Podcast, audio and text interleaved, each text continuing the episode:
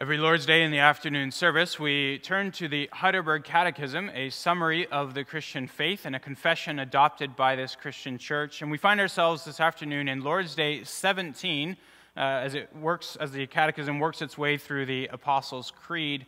Lord's Day 17 deals with the issue of Christ's resurrection. The question that the Catechism asks there is how does Christ's resurrection benefit us?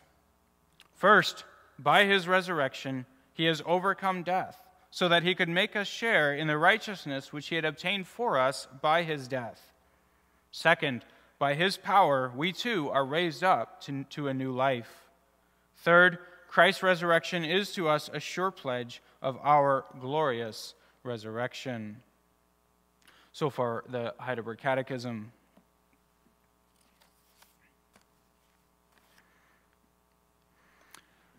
Brothers and sisters in our Lord Jesus Christ, this afternoon we have the opportunity to do some thinking together about the resurrection of Jesus Christ from the dead. It's what we confess in the Apostles' Creed, what the church has always confessed.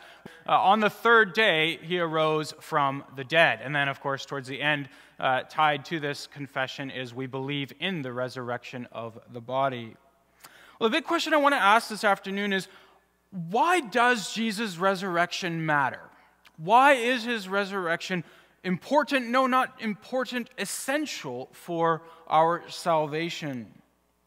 Now, perhaps to some of us that, that might sound like a question that doesn't need to be asked. It's uh, easy enough to answer, but take a moment and, and answer it then. Uh, think about it yourself. Why, why did Jesus have to rise from the dead? Otherwise, as Paul says, our faith would be futile. Why is his resurrection so important? Uh, you might think about it this way if you were asked to summarize the gospel message in, in Twitter sized form, how would you summarize the gospel? And probably many of us would say something like, the gospel is the good news that Jesus died for our sins to take away God's wrath. Something to that extent. And of course, that is true.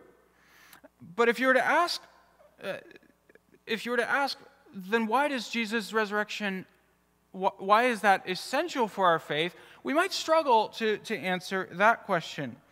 Here's the clincher. When the apostles and the early Christians spoke of the gospel, when they summarized the gospel, they actually spoke of the resurrection first, or uh, at least as often, if not more often, than they spoke of Christ's death. Think about these words from 1 Peter 1, verse 3. Peter says, Blessed be the God and Father of our Lord Jesus Christ. According to his great mercy, he has. How might you expect him to fill in the blank? According to God's great mercy, we, we might say, if we to fill, finish that sentence, he has, he has sent Christ to die for our sins, which of course is true. But Peter says, according to his great mercy, he has caused us to be born again to a living hope through the resurrection of Christ from the dead. Uh, you see it elsewhere as well. Romans uh, chapter 1, the very uh, first words of the letter to the Romans, Paul says this uh, Paul, a servant of Christ Jesus, called to be an apostle, set apart for the gospel of God, which he then proceeds to describe. Uh, he says, which he promised beforehand through his prophets in the Holy Scriptures concerning his Son, who was descended from David according to the flesh, and was declared to be the Son of God in power according to the Spirit of holiness by his resurrection from the dead, Jesus Christ our Lord. Uh, when, the, when the apostles spoke of the gospel, they went immediately to the resurrection of Christ. Uh, you see this in all of the early sermons that Peter preached in Acts, uh, which are some of the first sermons that were ever preached in the Christian community, in the Christian church. Peter every time speaks of the resurrection as the, the central confession, the, the, the, the, uh, the moment in which we, uh, we declare to the world, this is the Son of God. You think about what Paul says as well in 1 Corinthians 15, which we read earlier. If Christ has not been raised, then our preaching is in vain, and your faith is in vain. So, for the apostles in the early church, the resurrection was seen to them as essential to their faith. Well, with that in mind, then, I want to ask the question why? why is the resurrection essential to the Christian faith? And what follows from it? Why does our faith rest upon it? I want to look at five reasons given in Scripture for why the resurrection is essential for our faith. Number one, the resurrection proves that Jesus is the Messiah, the Son of God. Listen again to what Paul says in, in Romans 1, verses 1 to 4, uh, particularly verse 4. He was declared to be the Son of God in power according to the Spirit of holiness by his resurrection from the dead. In other words, his resurrection was God's declaration to the world this is my Son.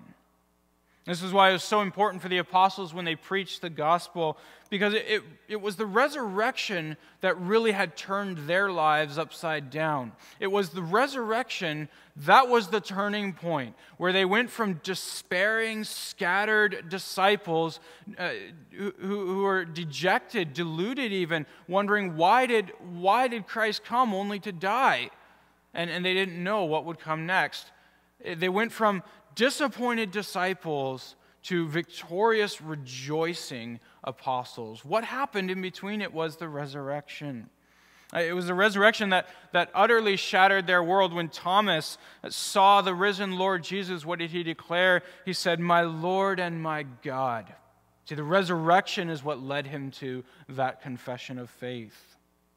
Now, it is true, other people have risen from the dead before Jesus. Uh, there are resuscitation accounts elsewhere in Scripture. The prophet Elisha raised a, young boy from the dead. Uh, the Lord Jesus, earlier in his ministry, raised Lazarus from the dead. But, but these, are, these cases are, at best, they are temporary resuscitations. Death is delayed, but not overcome. They were raised, yet in order only to die again. In this sense, the resurrection is, uh, of Jesus is absolutely unique. Uh, and, and there's really several things about Jesus' resurrection that makes it utterly unique. For one thing, Jesus is the only one who said that he was going to die and then rise again on the third day. Jesus said, This is what I'm going to do, and then he did it. Uh, that's, that's very significant. Lazarus didn't do that. Elisha, or, or, or the young boy who died, didn't do that. They weren't raised by their own power, they were raised by the power of God through his prophets. Uh, in addition to this, think about the events of Jesus' resurrection. Jesus was buried in a tomb.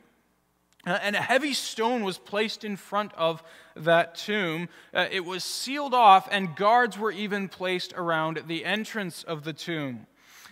And yet, Jesus not only rose from death, but an angel of God removed the stones in the sight of the guards. It's a very unique resurrection account, a display of God's power unlike anything that has ever been seen before.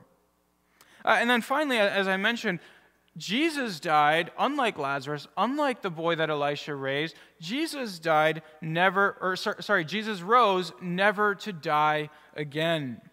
Jesus rose glorified. He rose as one who had not just delayed death, but had overcome it, had come out the other side. Uh, that makes Jesus' resurrection utterly unique. Uh, and so here's our first point then Jesus' resurrection is God's declaration. Something unique is going on here. And by this declaration, he shows to the world, This is my son. Jesus is who he claimed to be, the Son of God. Now, there were many other times God had affirmed this, of course. There was Jesus' baptism, if you recall. Uh, Matthew 3 tells, tells these, this story, uh, as does Mark chapter 1. Jesus' baptism, in which God declared, This is my Son. Uh, again, at the Mount of Transfiguration, uh, Jesus' disciples are up there with him on the mountain, uh, and, and God says, This is my beloved Son. Listen to him. Uh, God demonstrated his, his favor for Jesus in, in many other ways as well.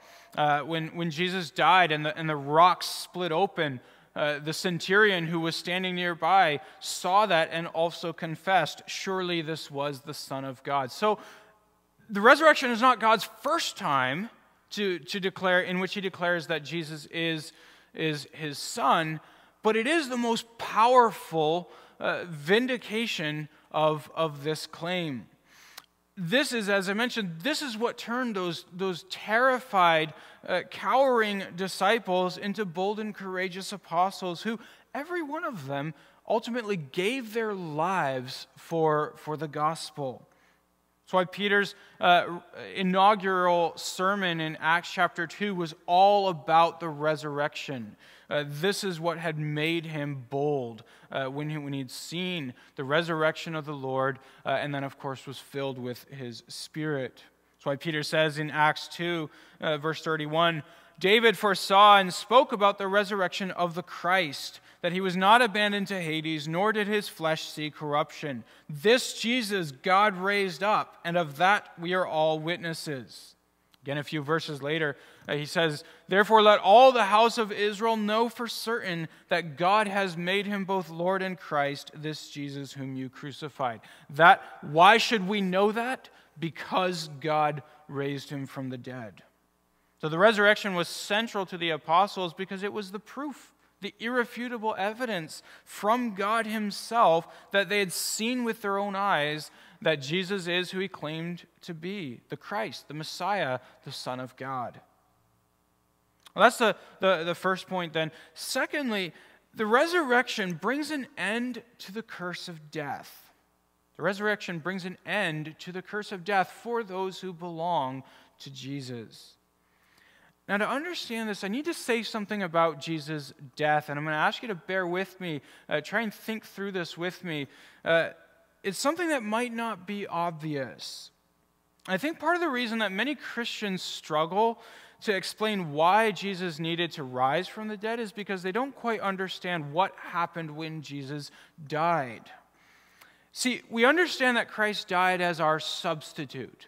Uh, Isaiah 53 uh, He was pierced for our transgressions, He was crushed for our iniquities. Upon Him was the chastisement that brought us peace, and with His wounds we are healed. Uh, Isaiah 53, many other places in Scripture clearly teach Jesus died as our substitute.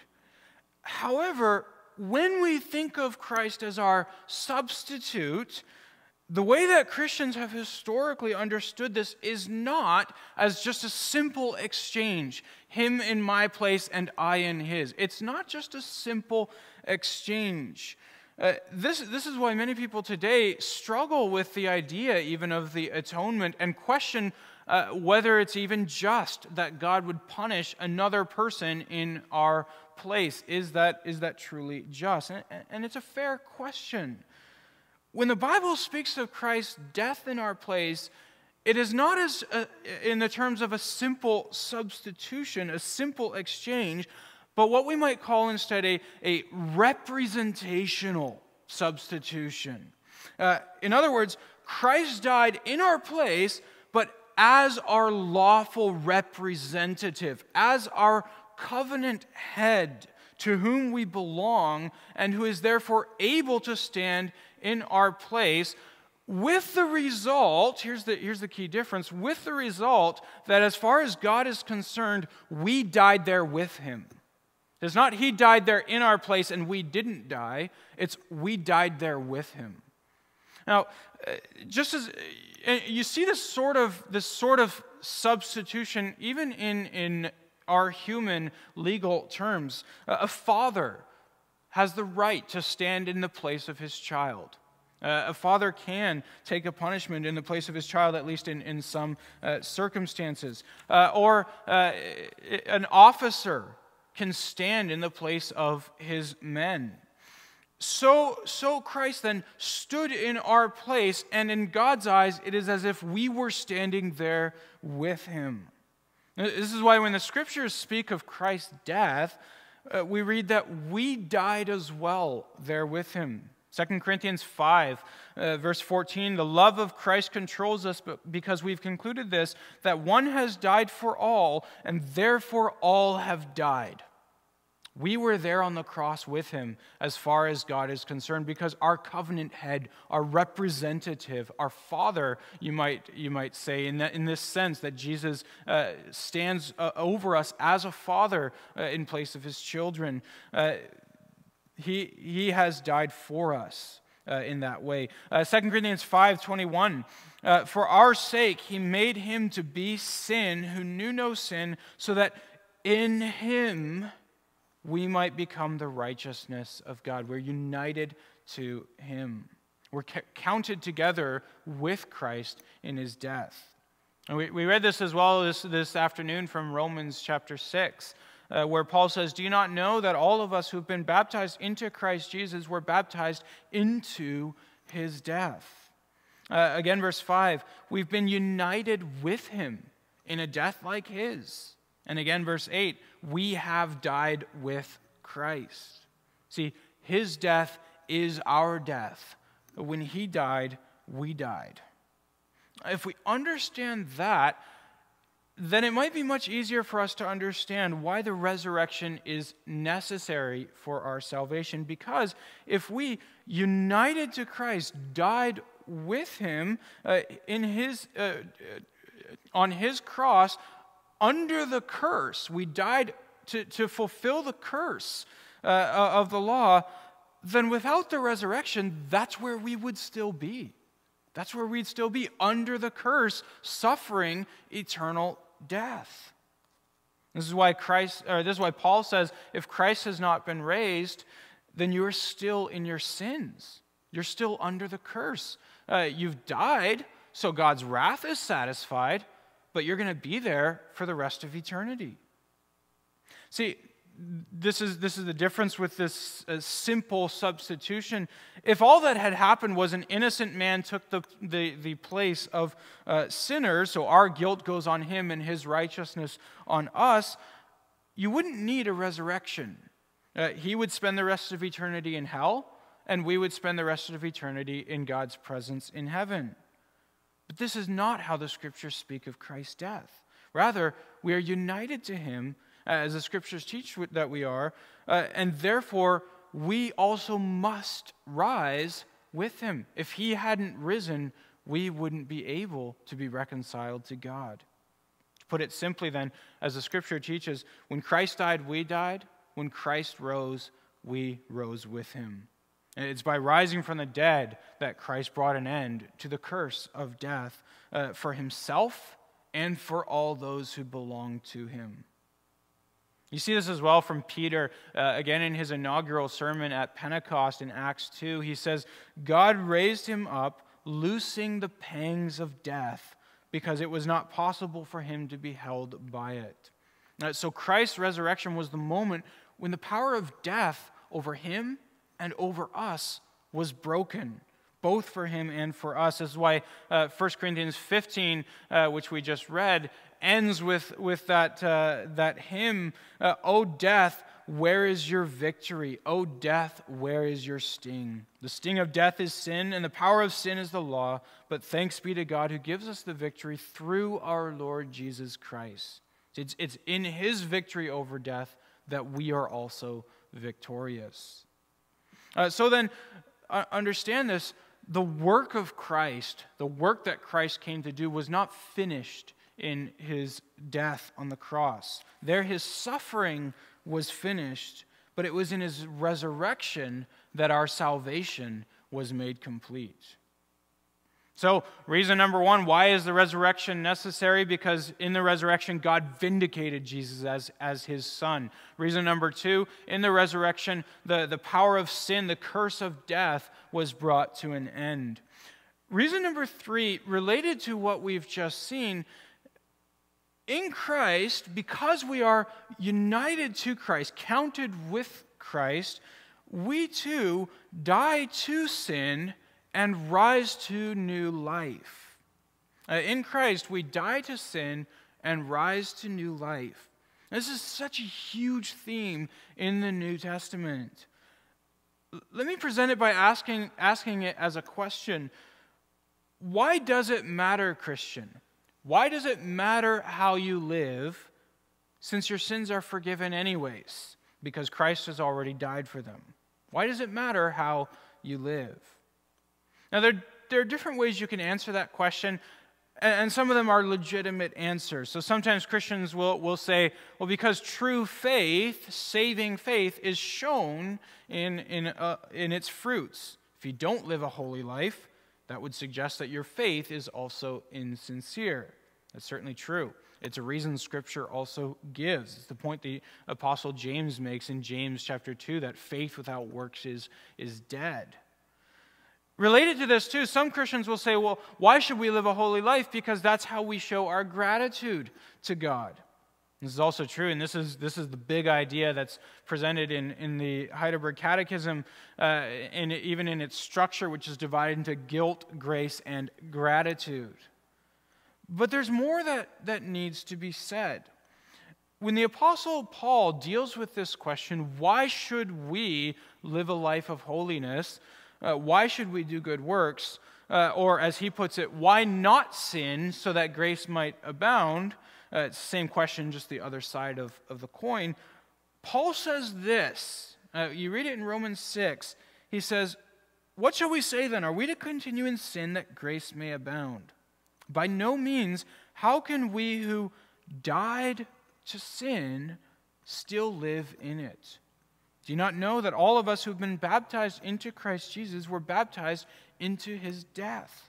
We are buried, therefore, with him by baptism into death, in order that just as Christ was raised from the dead by the glory of the Father, we too might walk in newness of life. Now, follow the logic here. Uh, don't, don't let this just, don't let your eyes gloss over and this just go over your head. It, it, it is a hard concept for us to understand, but it's, it's central to the New Testament and to answering the question why do Christians live different lives? Listen to Paul's logic then. Why should we, as those who have been redeemed, uh, why should we turn from a life of sin to walk in newness of life? Paul does not immediately speak of obedience as a mark of true faith. Uh, he doesn't immediately speak of the, the importance of gratitude, uh, but instead he says we turn from sin to a new life because that's what it means to be united to Christ. That's what it means to be united to Christ. It, it, we died to sin with Christ, and we rise to new life, to holiness with Christ. He goes on to say, verse 5 uh, If we've been united with him in a death like his, we shall certainly be united with him in a resurrection like his. We know that our old self was crucified with him in order that the body of sin might be brought to nothing, so that we would no longer be enslaved to sin. See the connection there with Christ's death? Uh, when, when he died, our enslavement to sin was brought to an end. For he says, One who has died has been set free from sin.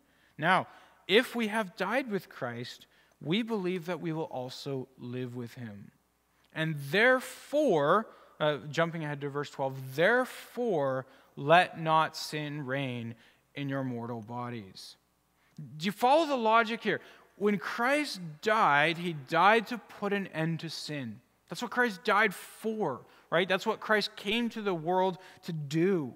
Uh, he came t- uh, to give his life to bring an end to sin. Uh, so, so much did God hate sin that he was willing to send his son Christ, Jesus Christ, to die to bring sin to an end. It was God's hatred for sin and his love, of course, for you Uh, and his desire to rescue you from that sin that compelled the Lord Jesus to, to the cross. Now, you are united with him in that death, which means that you, by his Spirit, share in that same hatred and grief for sin. If Christ died to put an end to sin and you died with him, you share in his hatred for sin. You too regard sin as so grievous uh, that Christ had to die for it.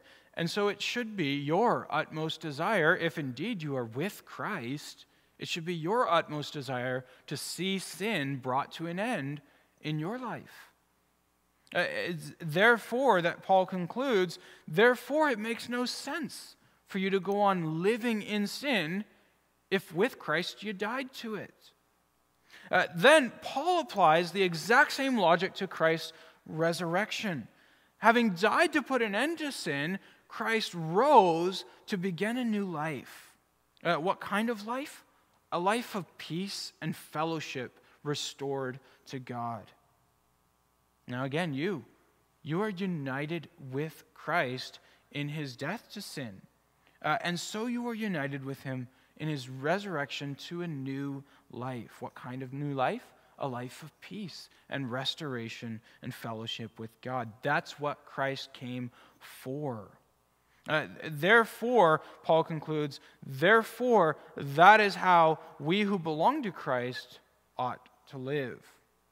That's why the Catechism speaks of, of regeneration, uh, uh, of, of repentance and conversion as the, the dying of the old nature and the coming to life of, of the new, the resurrection of a new nature.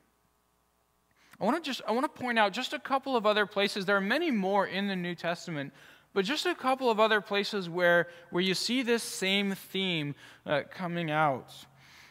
Ephesians 2, verse 1 to 6.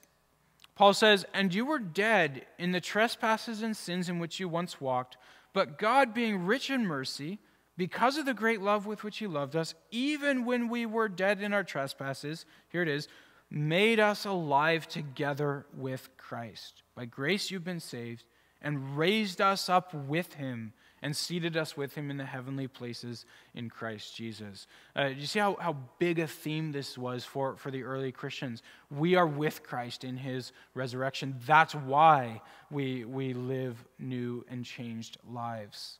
Uh, one more Colossians 2, verse 12.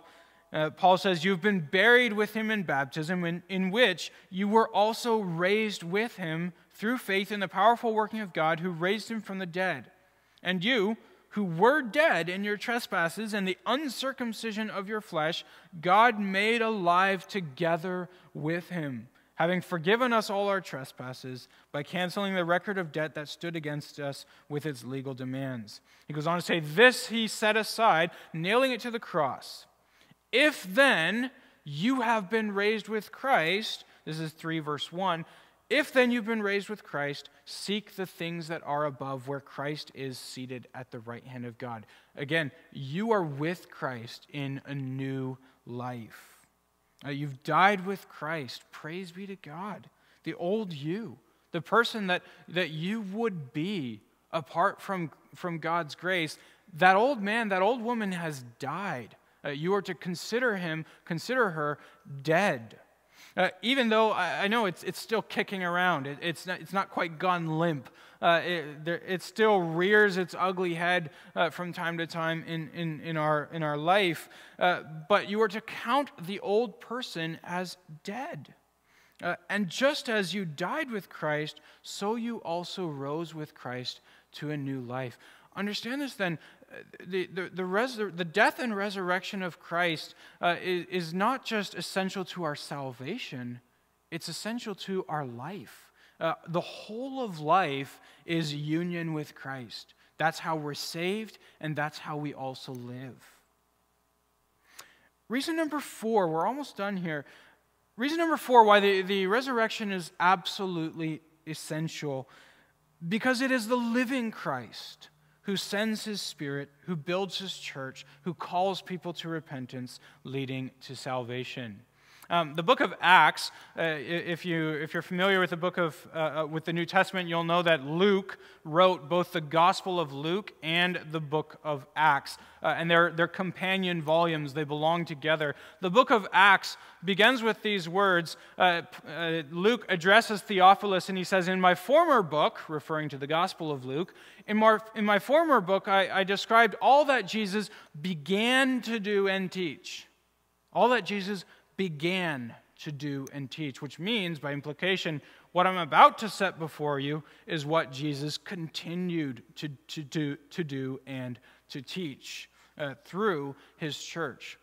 The living Christ builds his church uh, and builds his kingdom through his word and spirit.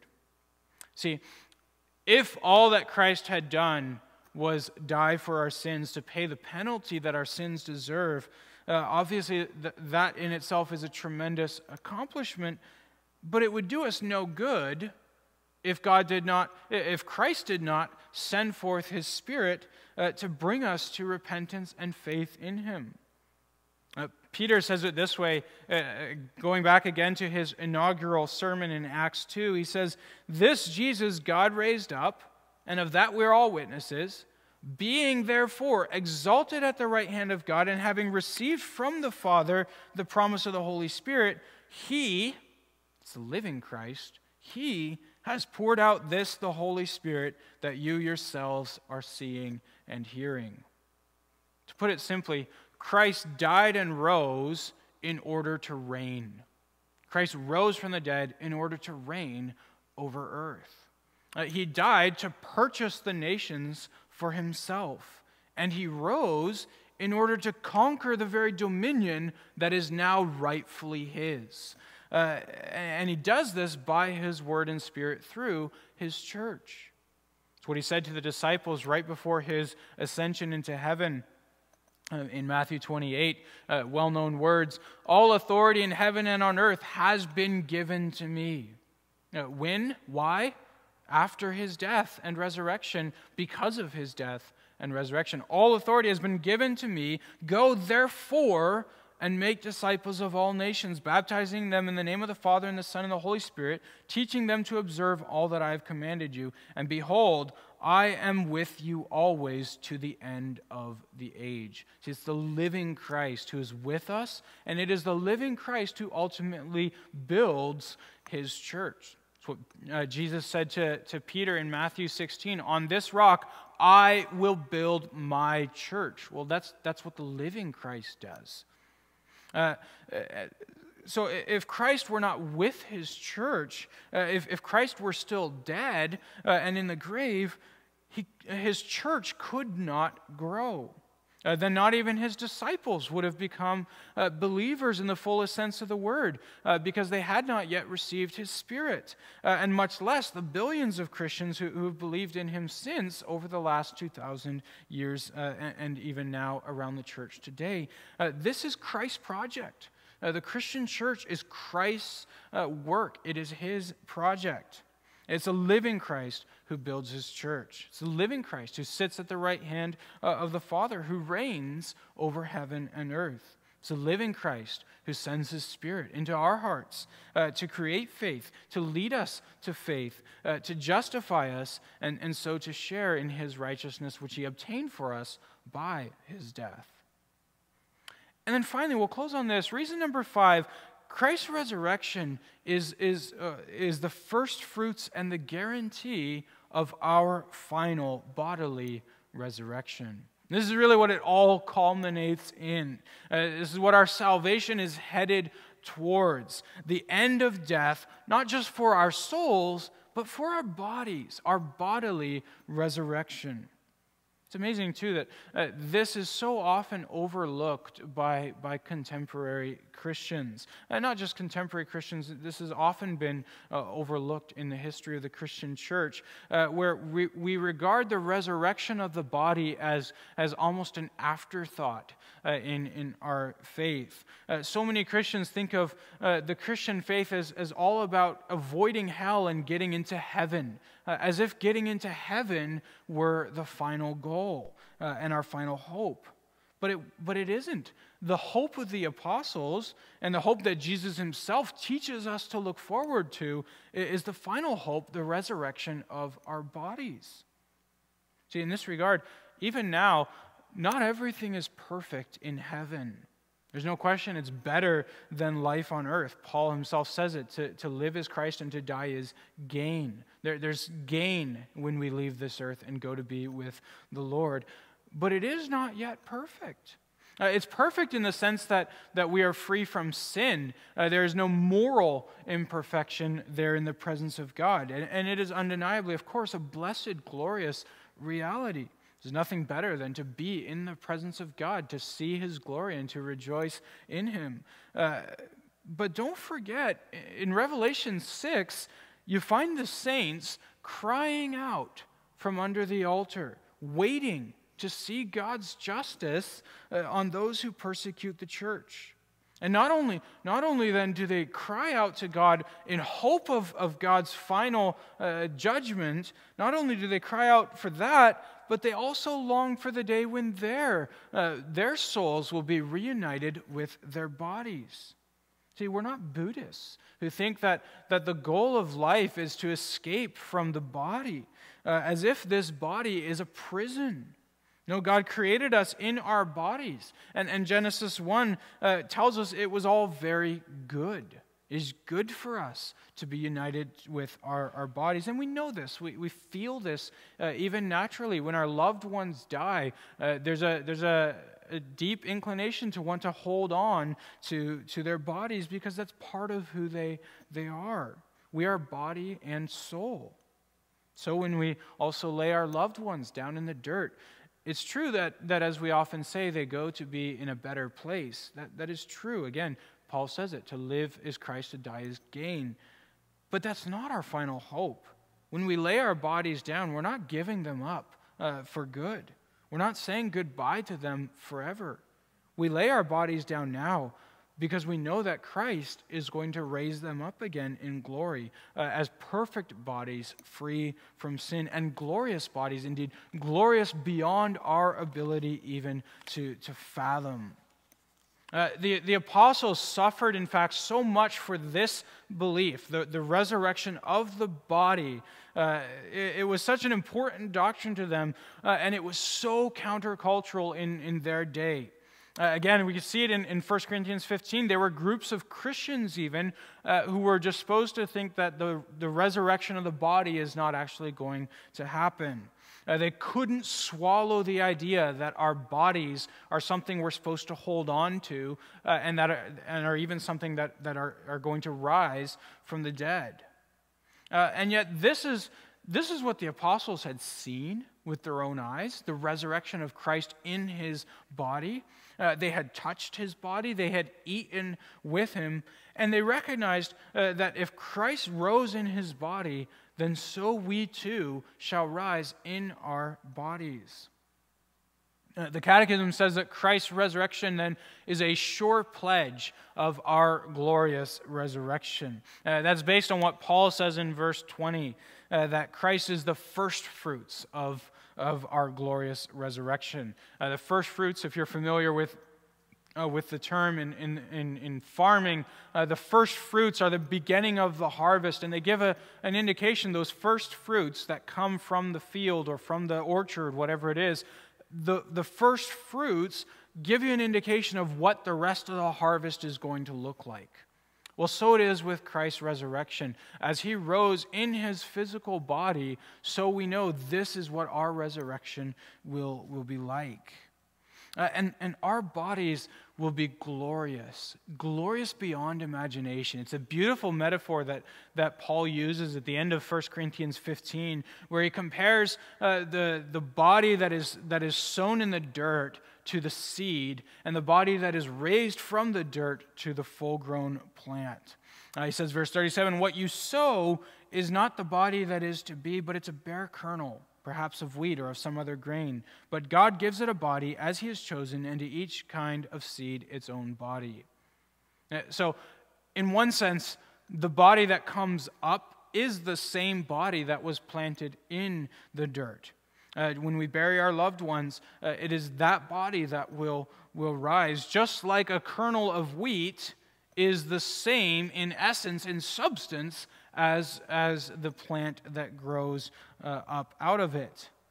And yet, of course, in another sense, if we keep that metaphor in mind, the, the body that is to be raised is glorious beyond imagination, beyond, uh, is so much more glorious than the seed that was put into the dirt in the first place. That seed has no idea what a glorious plant it's going to be when it comes up out of the dirt. That's the metaphor uh, that, that Paul uses there in, in 1 Corinthians 15. Uh, he says then, uh, jumping to verse 42, he says, So it is with the resurrection of, of the dead. What is sown is perishable, what is raised is imperishable. It is sown in dishonor, it is raised in glory. It is sown in weakness, it is raised in power. It is sown a natural body, it is raised a spiritual body. If there is a natural body, he says, there is also a spiritual body. So, what, what we sow into the dirt are bodies broken by sin, bodies born with deformities, uh, bodies uh, with missing limbs, bodies that for mysterious reasons don't work like they're supposed to, bodies that, uh, that are riddled with cancer uh, or, or other diseases, bodies that, that slowly over time self destruct, bodies that get old and tired and wrinkled. Uh, and, and we sow those bodies into the earth knowing that they are going to be raised. Uh, our cemeteries are gardens, or uh, maybe to use better to use Paul's metaphor, our, our cemeteries are fields, fields that have been planted, uh, and we plant with hope uh, knowing that what will be raised is so much greater and better than what we sow. Uh, they will be raised then gloriously into a harvest that is going to leave us breathless. And surely uh, those who have suffered uh, the most from bodily infirmities here on this earth the, the blind, the, the lame, uh, the autistic, the, the mentally handicapped, those whose bodies are to them a constant affliction uh, surely they uh, will rejoice more than any uh, and, and leap with the highest joy on the day of the final resurrection when they see the glory of, of not only a, a fixed body, but a glorified, perfected body. Well, that's the glorious future that we look forward to because of Christ's resurrection 2,000 years ago. So there it is. He, he rose. Why? Uh, because uh, his resurrection is God's uh, testament to the world that this is my son. He rose so that he could put an end to the curse of death. He rose uh, so that he could give us new life already here and now. Uh, he, and he rose so that we may rest confident that we too shall one day rise. We look forward to that glorious harvest of which Christ is the first fruits. Amen. Let's respond to the word of God by singing together from hymn 31.